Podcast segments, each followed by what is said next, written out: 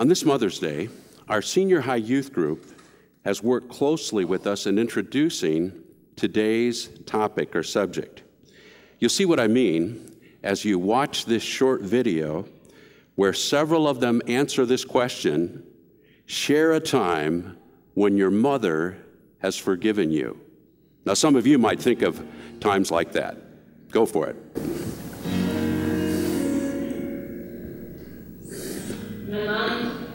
created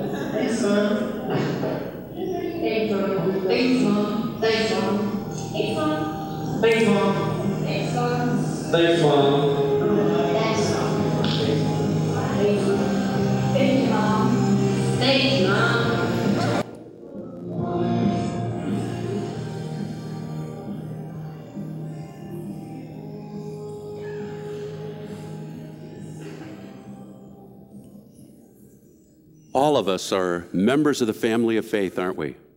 Whether we're brothers or sisters, whether we're mothers or fathers or grandparents or aunts and uncles, all of us are in need of forgiveness. Paul had that idea when he said in Romans 3:23, "For all have sinned and fallen short of the best intentions that God has for us." the expectations that God has for each one of us. Therefore, all of us, no matter who we are, are in need of forgiveness. Today, as we continue this series between Easter and Pentecost, basking in the resurrection light, we're going to look at the best known of the disciples, Peter, the one who is the rock. We'll see how important it was for him and for the future of the whole church to receive forgiveness. Forgiveness from not only from not for Jesus himself at the end of the breakfast on the beach. Now, I'm going to ask and then attempt to answer three quit- critical questions as we read and grapple with this wonderful passage. See if you can kind of anticipate what these questions might be. I'm going to be reading from John chapter 21 beginning with verse 15 and ending with verse 19. Listen now for the word of the Lord. When they, speaking of the disciples with Jesus, had finished eating, Jesus said to Simon Peter, Simon, son of John, do you truly love me more than these? Yes, Lord, he said. You know that I love you. Jesus said, Feed my lambs. Again, Jesus said, Simon, son of John, do you truly love me? He answered, Yes, Lord, you know that I love you. Jesus said, Take care of my sheep. The third time he said to him, Simon, son of John, do you love me? Peter was hurt because Jesus asked him the third time, Do you love me? He said, Lord, you know all things. You know that I love you. Jesus said, Feed my sheep. I tell you the truth, when you were younger, you dressed yourself and went where you wanted. But when you are old, you will stretch out your hands, and someone else will dress you and lead you where you do not want to go. Jesus said this to indicate the kind of death by which Peter would glorify God. Then he said to him, Follow me. May God help us to understand this passage maybe more than we ever have before, and not only understand it, but also apply it to our everyday lives. Let's pray. God, thank you for this wonderful, wonderful service. Thank you for the privilege of taking part in, in uh, what has uh, happened here today as we think of these youth inquirers joining our church, as we think about the baptisms that have taken place, as we've heard music, as we've heard your word. Now speak to us. If we leave here today not hearing a word from you, we're going to be disappointed. So, God, in a way that is far beyond my doing, speak to us. Speak to the people and the preacher alike. It's in the name of Jesus that I pray. Amen. The first question that I want to pose here is what did Jesus mean by more than these at the end of his question in verse 15? Now, I've got to kind of set the stage, and this is a little bit of a review from last week. Jesus had appeared to his disciples twice when they were in the area of Jerusalem, in the upper room, and also uh, when they were out in the, the garden cemetery. They went to Galilee, which was quite a ways north. It was back to the place of the familiar for most of them, as well as farther away from the threat of the religious leaders. Last week, we talked about the possibility that Peter and the six of the disciples that were with him went there because they were impatient. They were unsettled with what Jesus had done or what he had not done. He was not present with them anymore, anymore it seemed like, and uh, they didn't know what they were to do next. In his frustration, Peter, the impetuous disciple, decides to go back to the fishing business. Maybe believing that those three years that he'd spent with Jesus were nothing more than a detour. Now he has to get on with his life. Peter and the others, even though expert fishermen on those waters, catch nothing on their big first day of their new enterprise. It's after their long, hard night of despair that finally the risen Lord appears to them from the shore and tells them to cast their net on the right side of the boat. And even though they don't recognize Jesus and they, they by sight and they don't recognize his voice, they take his advice and they catch 153 large fish, John says. And to make a long story short, led by Peter, who jumped out of the boat to get to Jesus first, the disciples moved to shore with their great catch. Jesus has prepared a spread for them. I mean, he has a wonderful breakfast on the beach. It's at this point, at the end of that breakfast on the beach, that Jesus focused his attention on Peter.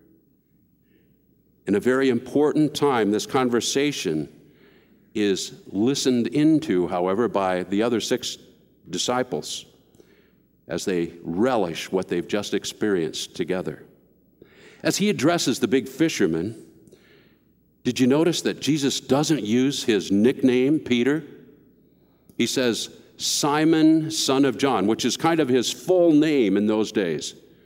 I don't know about you, but whenever my mother used my full name, I knew that what was going to be heard next was something very special. When she would say, James Arthur Capps, hopefully, uh, gratefully, it didn't happen very often, but it, it did once in a while. As he addresses him, the first three times Jesus asks Simon, son of John, do you truly love me? And then he says, in that first time, more than these. What did he mean by more than these? Was Jesus pointing back to the net, which was filled with fish? I mean, there had to be an adrenaline rush. This was their sense of accomplishment, it was the joy of success in that business. When Jesus said, more than these, was he pointing to the boat, all the fishing equipment, which symbolized Peter's way of life. He was the boss, he had great freedom. he owned the equipment. When Jesus asked the question, more than these, could it be that he was talking about the other disciples? I mean, there was a sense of camaraderie there, there was a sense of fellowship. They'd been out there all night long, and now this great success. Or could it have been that Jesus remembered Peter saying, before, when he predicted that he would deny him, Peter said, Oh, even though everyone else denies you, I won't deny you, as if to say, I love you more. And now he's, in, in light of what's happened, is he saying, Peter, do you still think you love me more than these? After having left behind his call to follow Christ and starting out on his own, I don't know for certain what Jesus meant when he said more than these. Maybe it was just one of those explanations, but maybe it was all of them somehow put together.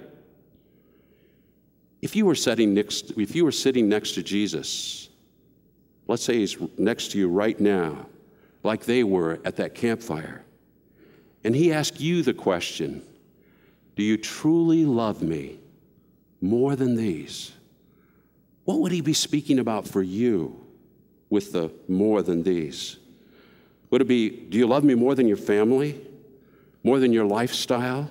More than your job? More than the degrees after your name? More than your material possessions? More than your pedigree or credentials? More than the people you hang out with? More than the dreams of what you want to do and be? You fill in the blanks. To what would he be referring for you? Like Peter, if it's any of the responses I just gave, you're going to be disappointed ultimately. If you put your spouse, your children, or your parents above the love for the risen Christ, you've put them in an impossible place. You've put them in a place where they can never really deliver all you need and want. If you love your job, material things, aspirations, or anything else more than Jesus, it won't be able to deliver what you're looking for. As Pascal put it, you and I were created with a vacuum that only God can fill. When we try to fill that God shaped space with anything else, ultimately, we're going to be disappointed. The second question that Jesus poses is this, or that I want to pose about what happened here is this Why did Jesus three times ask Peter do you love me? In Jesus' important interchange with Peter, he asked him three times, Do you love me? Now, each time, Peter certainly answers in the affirmative, You know that I love you. Yes, Lord, you know that I love you. Lord, you know all things. You know I love you. We are told that this final time, Peter is hurt. And the Greek word for hurt there has the idea of being extremely grieved He's upset that Jesus would have to ask. In each case, Jesus responds by Feed my lambs, take care of my sheep, feed my sheep. There are different ideas as to why people think Jesus asked these questions three times and then responds with, You got to do the work of the shepherd, Peter. Some would say that it's found in the Greek words used there for the word love. There are several words for love in Greek. One of them is agape, which is the greatest, the most deep love of all. And Jesus, in the first two times he asked the question, and if you, if you noticed and as we read, uh, it said, Do you truly love me? And it's the, uh, uh, uh the, and the word there has to do with agape or agapeos, the verb. It's the strongest, deepest form of love. And Peter answers every one of those times with phileo, which is familial love, a lesser kind of love. And the second question, Jesus asks again, agapeo, and, and Peter responds with phileo.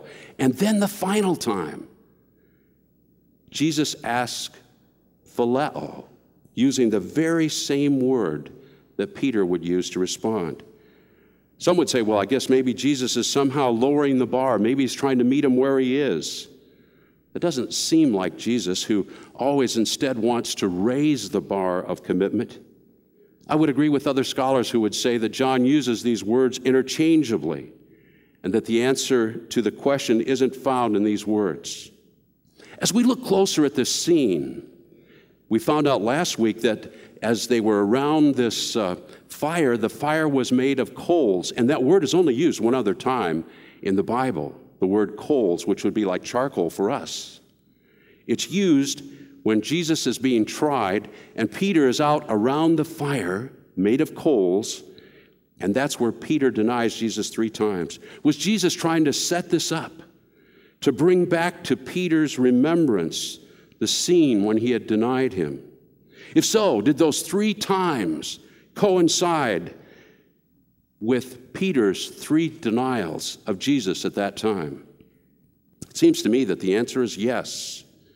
It was not by chance that Jesus randomly questioned Peter's love for him three times. It's definitely by design. I believe Jesus was trying to help Peter with his guilt, with his lack of confidence, with his self doubt. Well, I'm not sure exactly why three times Peter uh, was questioned by Jesus. I do know that our relationship with God centers around this idea of love. The first four commandments have to do with our love and our commitment to God. When Jesus is asked, What is the greatest commandment? What does he say? It's to love the Lord your God with all your heart, mind, soul, and strength, and then your neighbor as yourself. In a powerful study, Henry Blackaby uses as he presents experiencing God, he says, if you're going to experience God, it all starts with your love for God. Again, pretend that you're there and that you're listening to Jesus and he asks you the questions Do you love me? How would you respond? if he looked you in the eyes. Now, understand, he knows the answer better than you know it, but it's for your sake that he asks the question. How would you answer him if he said to you, Do you truly love me? Based on the way you're living, how many times would he ask it? Frankly, there are times in the past when you've loved him more than you love him today. And what about us as a church? How would we respond? if he asked us, Do you love me more than these? I pray that it wouldn't be like the statement that Jesus makes about the church in Ephesus in Revelation, when after affirming them three times, when after affirming them in the first, first three verses of chapter 2 of Revelation, in verse 4 he says, Yet I hold against you this you have forsaken your first love. Could that be said that sad indictment about us at ZPC? Could that be said about many of the churches in America today? The third question I would pose is what was Jesus' purpose for this conversation anyway? Certainly, since it was in front of the other six of the disciples, it was good for them to see Jesus giving Peter a second chance by forgiving him, recommissioning him, and calling him again. This is crucial, for Peter's going to be the leader of the church. Peter's going to be the one in a few short days who will preach a sermon at Pentecost. But more than anything else, I believe this conversation is for Peter's sake. Jesus leads this pensive conversation. I believe that when Peter is grieved, as Jesus asked him the third time, Do you love me? This was the beginning of repentance. He was sorry. Peter's arrogant self confidence and his subsequent threefold denial must have, hate, must have weighed heavily on him. His desire to jump ship and go back to the family business caused him to be genuinely ashamed as he sat there next to the risen Lord and answered those questions. Someone once said that before God can ever use someone in a significant way, God has to deal with that person regarding pride. Another way to look at it is when people come face to face with the God who is calling them to do meaningful ministry, they always feel sinful, undone, too small, unclean to accomplish God's purpose for them. That's how it must have been for the big fisherman, the rock, who was known for his strength and bravado, but realized how small he was. Then and only then could Peter be used by God. Jesus forgives him. He recommissions him to the task of being a shepherd to the flock. He was to feed and tend the young and old alike. He was to follow the example of the good shepherd who had lived with him for those three years, who had met the needs of people, who had nurtured people, and Peter was to do the same thing. When you look at the leaders of the early church, John was really a great communicator. Paul would be called later, and he would become a missionary and an evangelist, a statesman. But Peter would be the shepherd, the one who would tenderly lead the flock, the community of faith, the church, who God had called into being.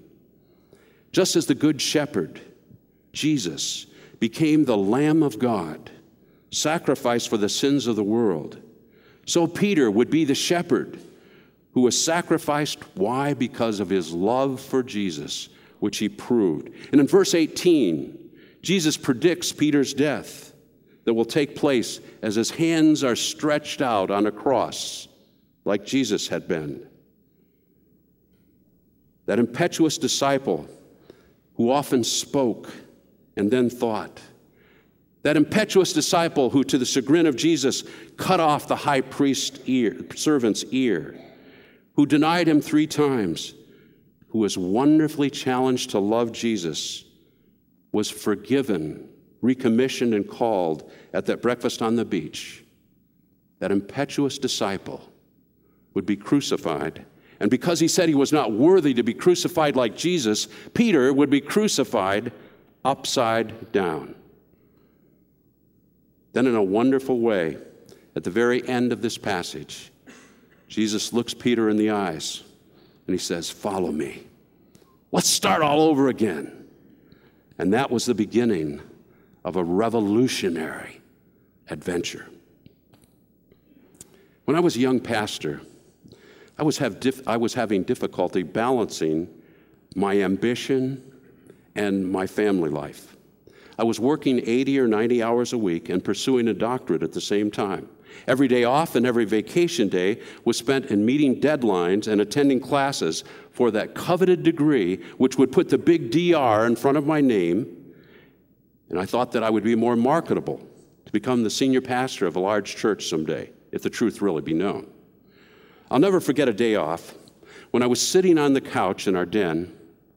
And as I was sitting there, our four year old, Becky, was sitting next to me and she kind of scrunched up next to me. I had a book in my hands, I had a deadline to meet, and I kind of, I'm ashamed to say, turned around like this. She kind of turned around with me. She looked up at me with her big brown eyes as if to say, Dad, I like to play with you as much as anyone in the world, and you and I haven't played for a long time. As I looked at that beautiful gift which God had graciously given us, it was a moment of grief like Peter must have felt. It was a moment of repentance. It was a moment when I found forgiveness. I wasn't loving her very well. I was so wrapped up in my own work and my own studies. And likewise, I wasn't loving God very well by loving because I wasn't loving her as I was supposed to. And if the glory was going to go to anyone, it probably was going to go to me rather than God. I closed my book, and to her delight, we began to play. I had to reorder my life. I dropped out of the doctoral program as soon as I could. If churches didn't want me because I didn't have the proper credentials, then I shouldn't go there anyway. I worked at trying to work less. God has a great sense of humor. Fast forward seven years, and I was receiving an honorary doctorate that I didn't seek. The other recipients that day were the director of the FBI, who was becoming the director of the CIA, and the former CEO of Procter & Gamble, the three of us. It was one of what Alice calls one of those Forrest Gump moments. How could he be there?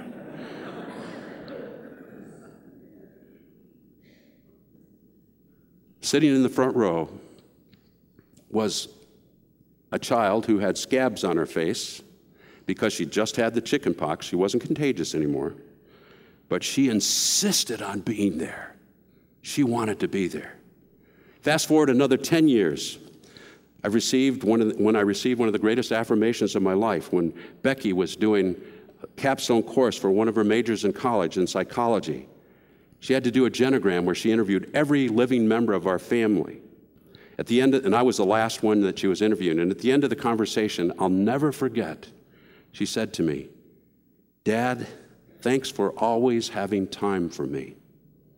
My mind went careening back to the moment on the couch in the den, and I realized I almost blew it. I was so grateful for that moment of awakening.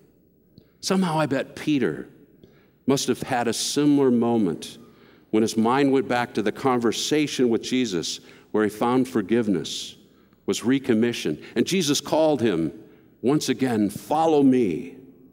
Oh, dear friends, Jesus sits next to you and me today, like he did Peter.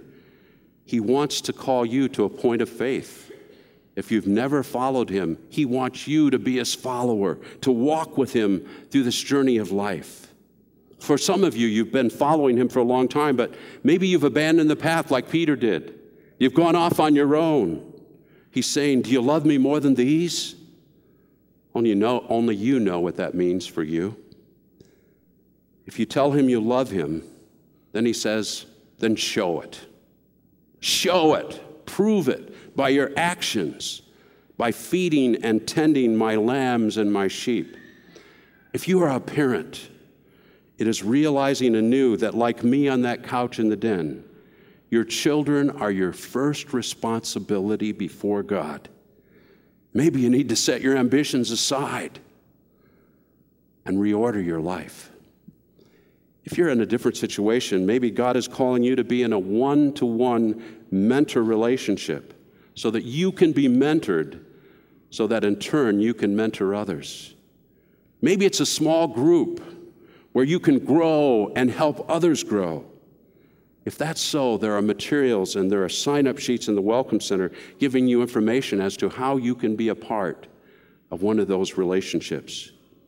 If you would like to sort through what this might mean for you, we as pastors, as well as other trained staff and leaders, would consider it a privilege to listen and process things with you.